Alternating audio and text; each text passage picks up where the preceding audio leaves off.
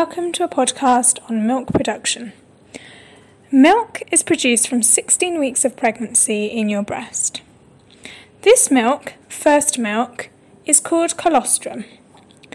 Colostrum has many immunity boosting properties which helps your baby fight infection and will pass antibodies in the mother's body over to the baby.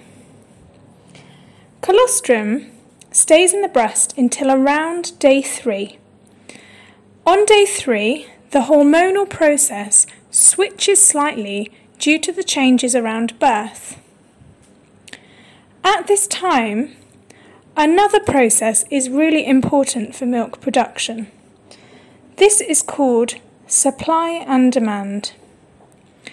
I am going to discuss in this podcast how you can make sure you choose the right options around birth, select the right positioning and attachments to be able to maintain and produce a good volume of milk for your baby. When your baby is born, the World Health Organization advise all mothers who are well after birth and have a baby that is well after birth places the baby skin to skin on their chest. Skin to skin has many, many positive benefits. After birth, which can be a stressful event for both mother and baby, it will calm you both. It will maintain good temperature control of the baby, and the baby will be able to hear your heartbeat, your voice, and smell their mother. These are really important factors to calm the baby after birth. Skin to skin also initiates breastfeeding. The baby will be able to smell the colostrum. The baby will be able to smell the fluid that is produced out of very small glands around the breast called mammary glands. The fluid that is secreted from the mammary glands is the same fluid around the amniotic sac, the amniotic fluid. When a baby's hands are not wiped after birth, they can smell their hands, associate with this smell, and find their way to the breast. This is a very important process for initiating breastfeeding. Skin to skin contact can last for as long as a mother wishes. Ideally, it should be an hour to two hours following birth. This calm environment where you get to meet your baby and try and encourage your baby to suck at the breast can initiate the process to produce milk for the next couple of days. As your baby is led on your chest, they may navigate towards the breast themselves.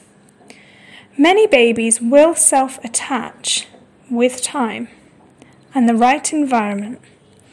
However, lots of mothers want to support their baby to get to the breast and feed, which is absolutely fine.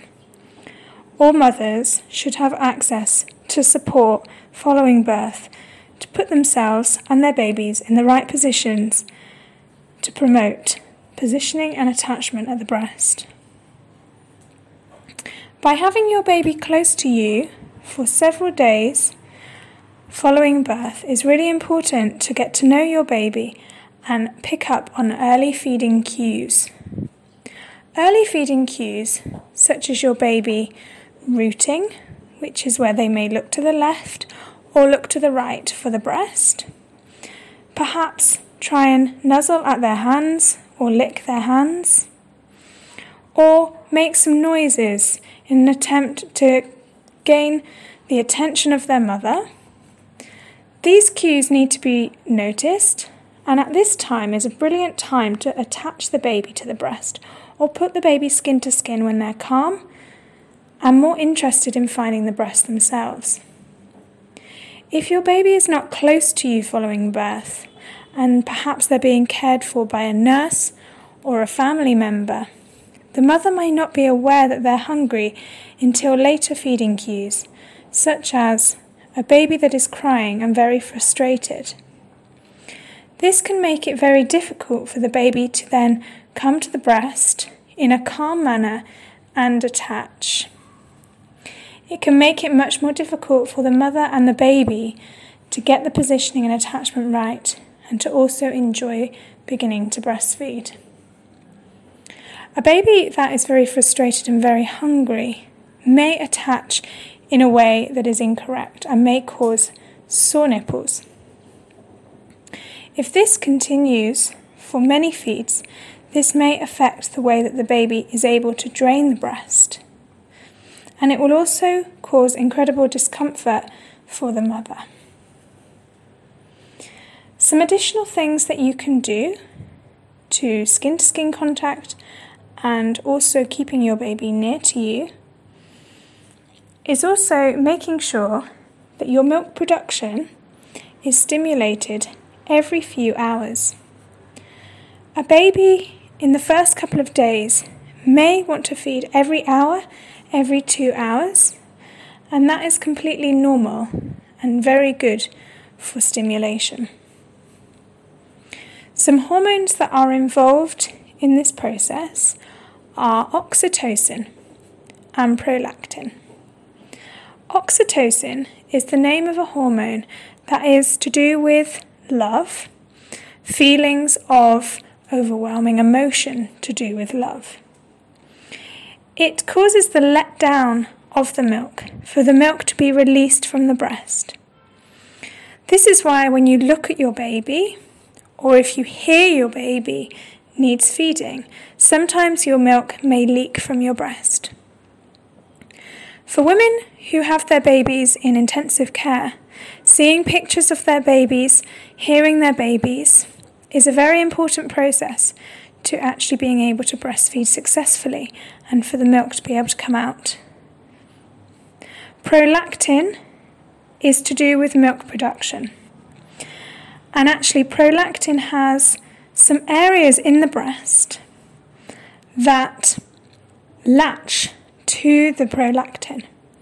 And this may sound very complex, but what it means in basic terms is if the milk is very, very full, the prolactin has no space to be able to attach to these little sites in the breast. And that signals to the brain that the brain doesn't need to produce any more milk. The milk cells in the breast do not need to produce any more milk, and that there is a sufficient amount. This can slow milk production. Whereas if the milk is emptied from the breast, these little sites, called receptors, are free and able to bind to prolactin, the hormone, and this will signal to the brain that more milk needs to be produced. Similarly, there is another system that goes on for milk production, which is very similar to this hormonal system. And this is also to do with a protein. And this protein is found in the milk. Again, just like with prolactin, if this protein is in a large supply in the breast, so lots of milk is in the breast, this signals to the brain that you do not need any more milk and your milk production will slow.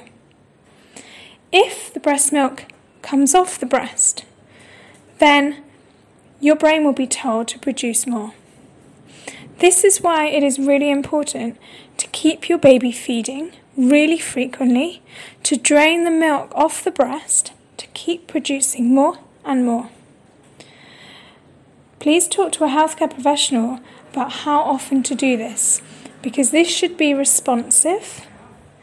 Responsive means in response to your baby showing a feeding cue, or in response to you perhaps feeling like your breasts are full of milk and you want to um, attach your baby to release the milk, or because when you're feeding, your baby perhaps isn't as contented after a feed, isn't, doesn't seem to be getting as much, and actually you want to stimulate your breast to produce more.